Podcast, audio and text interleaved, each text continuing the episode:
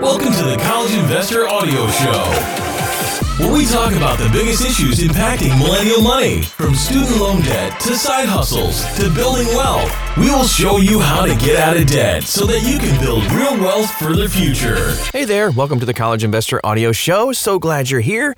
Today we're taking a look at 529 plans, actually, specifically, using 529 plans for estate planning. Interesting. Let's get right to it. 529 plans can be an effective estate planning tool. Many families, however, are kind of unaware of 529 plans or their estate planning benefits. So, very few families use 529s for actual estate planning. Nevertheless, you might need to consider including 529s as part of your estate plans because of potential changes to death taxes. That's always fun to talk about. Death taxes but there are some possible changes to let you know about.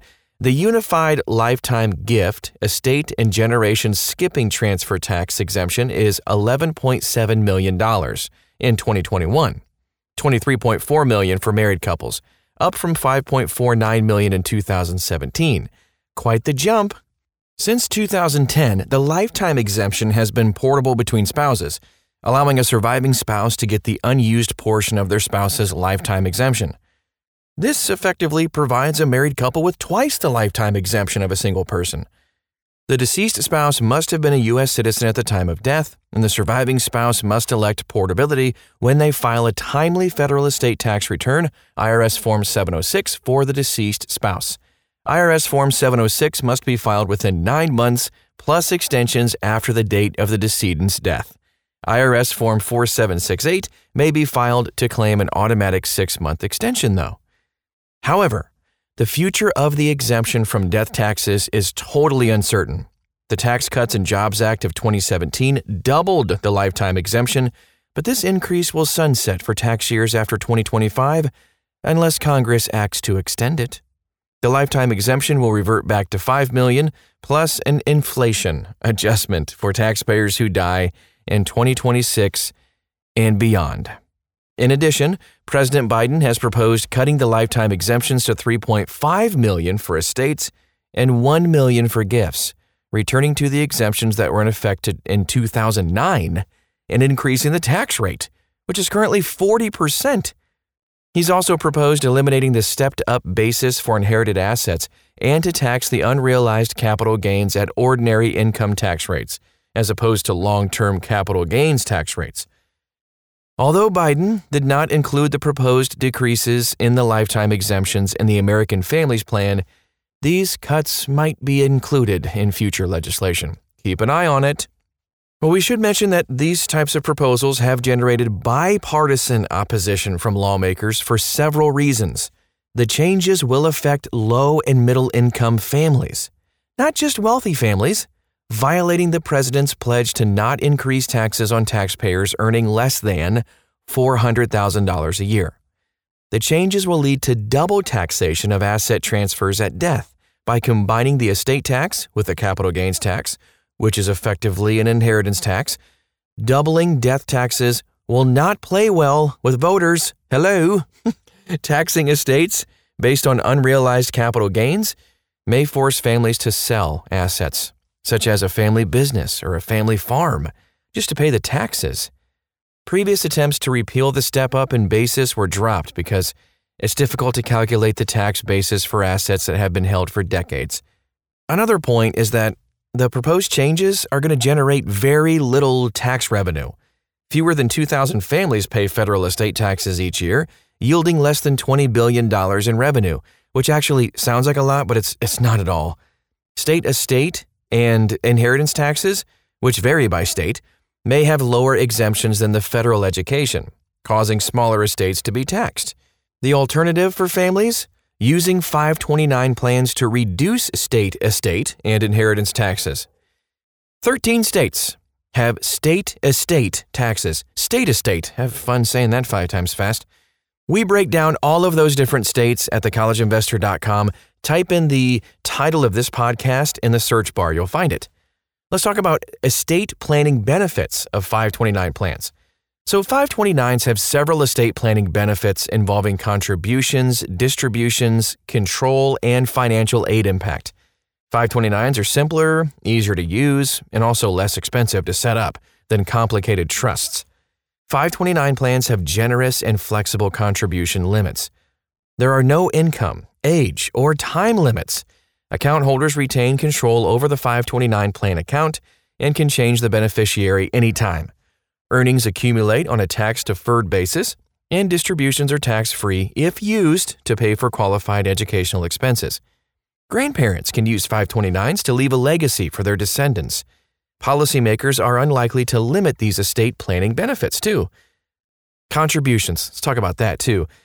Now, contributions are removed for the contributor's estate for federal estate tax purposes. Contributions are considered to be a completed gift. Although there is no annual contribution limit for 529 plans, contributors can give up to the annual gift tax exclusion, which is 15,000 bucks per year in 2021, 30,000 for a married couple, without incurring gift taxes or using up part of the lifetime gift tax exemption. There are no gift tax limits if the beneficiary is the account owner or the account owner's spouse. The spouse must be a U.S. citizen. If the spouse is not a citizen, the gifts are capped at $157,000 a year as of the year 2000. If the beneficiary is a grandchild, contributions may result in generation skipping transfer taxes, but the annual and lifetime exemptions and tax rates are the same as for gift and estate taxes. Generation skipping transfer taxes apply if the beneficiary is two or more generations younger than the contributor or if the beneficiary is at least 37 and a half years younger than the contributor. There is an exemption if the grandchild's parents are deceased at the time of the transfer.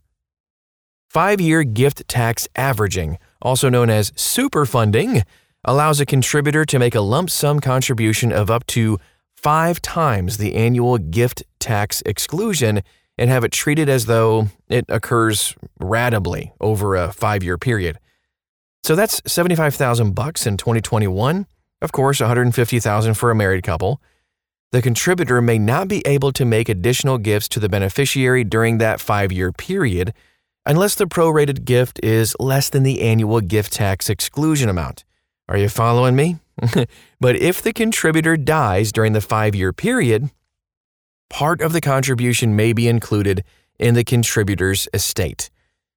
For example, if the contributor dies in year three, the remaining two years of contributions will be included in the contributor's estate.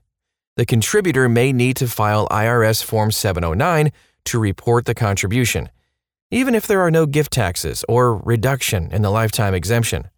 There are high aggregate contribution limits, which vary by state, ranging from 235,000 in Georgia and Mississippi to 542,000 in New Hampshire. But once the account balance reaches the aggregate limit, no more contributions are permitted anyway, but the earnings may continue to accumulate. Families may be able to bypass the state's aggregate contribution limits by opening 529 plans in multiple states. Interesting strategy, but contributors will still be subject to the annual gift tax exclusion limits. Keep that in mind. Contributions are eligible for a state income tax deduction or tax credit on state income tax returns in two thirds of the states. The amount of the state income tax break varies by state, of course, and there are no income limits, age limits, time limits on contributions. The beneficiary does not need to be of college age either and can already have a college degree. Let's talk about distributions. So, earnings accumulate on a tax deferred basis. Distributions are tax free if used for qualified educational expenses. The money can be used to pay for elementary, secondary school tuition, college costs, graduate or professional school costs, and continuing education.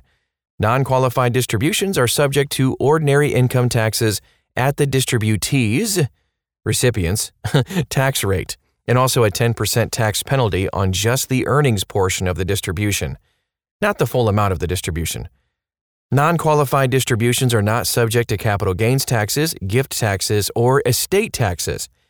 If the contributor previously claimed a state income tax deduction or tax credit, the state income tax break may be subject to recapture if the account owner makes a non qualified distribution. The account holder is not required to make distributions when the beneficiary reaches a particular age, and the account owner can choose to leave the money in the account, letting it continue to accumulate earnings. Control, big factor here. The account owner retains control over the 529 account. Unlike direct gifts to the beneficiary or complicated trust funds, the account does not transfer to the beneficiary when the beneficiary reaches a particular age. The account owner gets to decide whether and when to make distributions.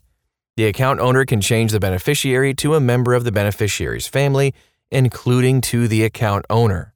This effectively lets the account owner revoke the gift, if they choose, by changing the beneficiary to themselves. Financial aid impact. Grandparent owned 529 plans are not reported as an asset on the free application for federal student aid, FAFSA. The Consolidated Appropriations Act of 2021 simplified the FAFSA, starting with the 2023 24 FAFSA, subsequently delayed until the 24 25 FAFSA by the U.S. Department of Education. And among other changes, the simplified FAFSA drops the cash support question, so distributions will no longer count as untaxed income to the beneficiary on the beneficiary's FAFSA. That's wonderful. This will eliminate any impact from a grandparent owned 529 plan on federal student aid eligibility, starting with distributions in 2022. That's, of course, assuming that there are no further delays in implementation of the simplified FAFSA, something you're not going to be able to rely on with the government. Sorry. Let's touch on leaving a legacy for a second. So, grandparents can open a 529 plan for each grandchild. If the grandparents have three children and nine grandchildren, for example, they could open a total of 12 529s. Woof! One for each kid and grandkid. With five year gift tax averaging, they could make lump sum contributions totaling $1.8 million as a couple. That's like 150,000 per beneficiary times beneficiaries, 12 equals 1.8 million. That's how we got that. This yields a significant reduction in the grandparents' taxable estate. Grandparents can use a 529 plan to hint that they'd like their grandchildren to go to college. 529s are a great way of leaving a legacy for your heirs. If there's leftover money in the 529 after paying for college, the unused funds can continue to grow and be passed on to future generations. Leftover money can also be used for other expenses by making a non qualified distribution, but the earnings portion of the non qualified distribution will be subject to ordinary income taxes and a tax penalty, as opposed to estate and inheritance taxes. Now, here's a point that we really need to make is that policymakers are unlikely to limit the use of 529 plans for college savings and estate planning. When President Obama proposed taxing 529 plans in 2015, his proposal was met with fierce opposition from both Democrats and Republicans. This aspect of President Obama's proposal to ensure that those at the top pay their fair share in taxes was an absolute fiasco. He was forced to drop the proposal just a few days later. Who should consider 529 plans for estate planning? Uh, grandparents, if you're close to the lifetime exclusions, maybe you're worried about future cuts in the lifetime exclusions you should definitely consider using 529s for estate planning. 529 plans are particularly useful when the grandparents are wealthy, but the parents are not. The favorable financial aid treatment of 529 plans lets grandparents who are wealthy help pay for elementary, secondary, and post secondary education expenses without affecting the grandchild's eligibility for need based financial aid. That is our show for today, but we have a nice table for you if you want to take a deep dive into the lifetime exemption for federal gift taxes. You can see that table and more resources about this and 529 plans at thecollegeinvestor.com. Just type in how to use 529 plans for estate planning, which is the title of this podcast.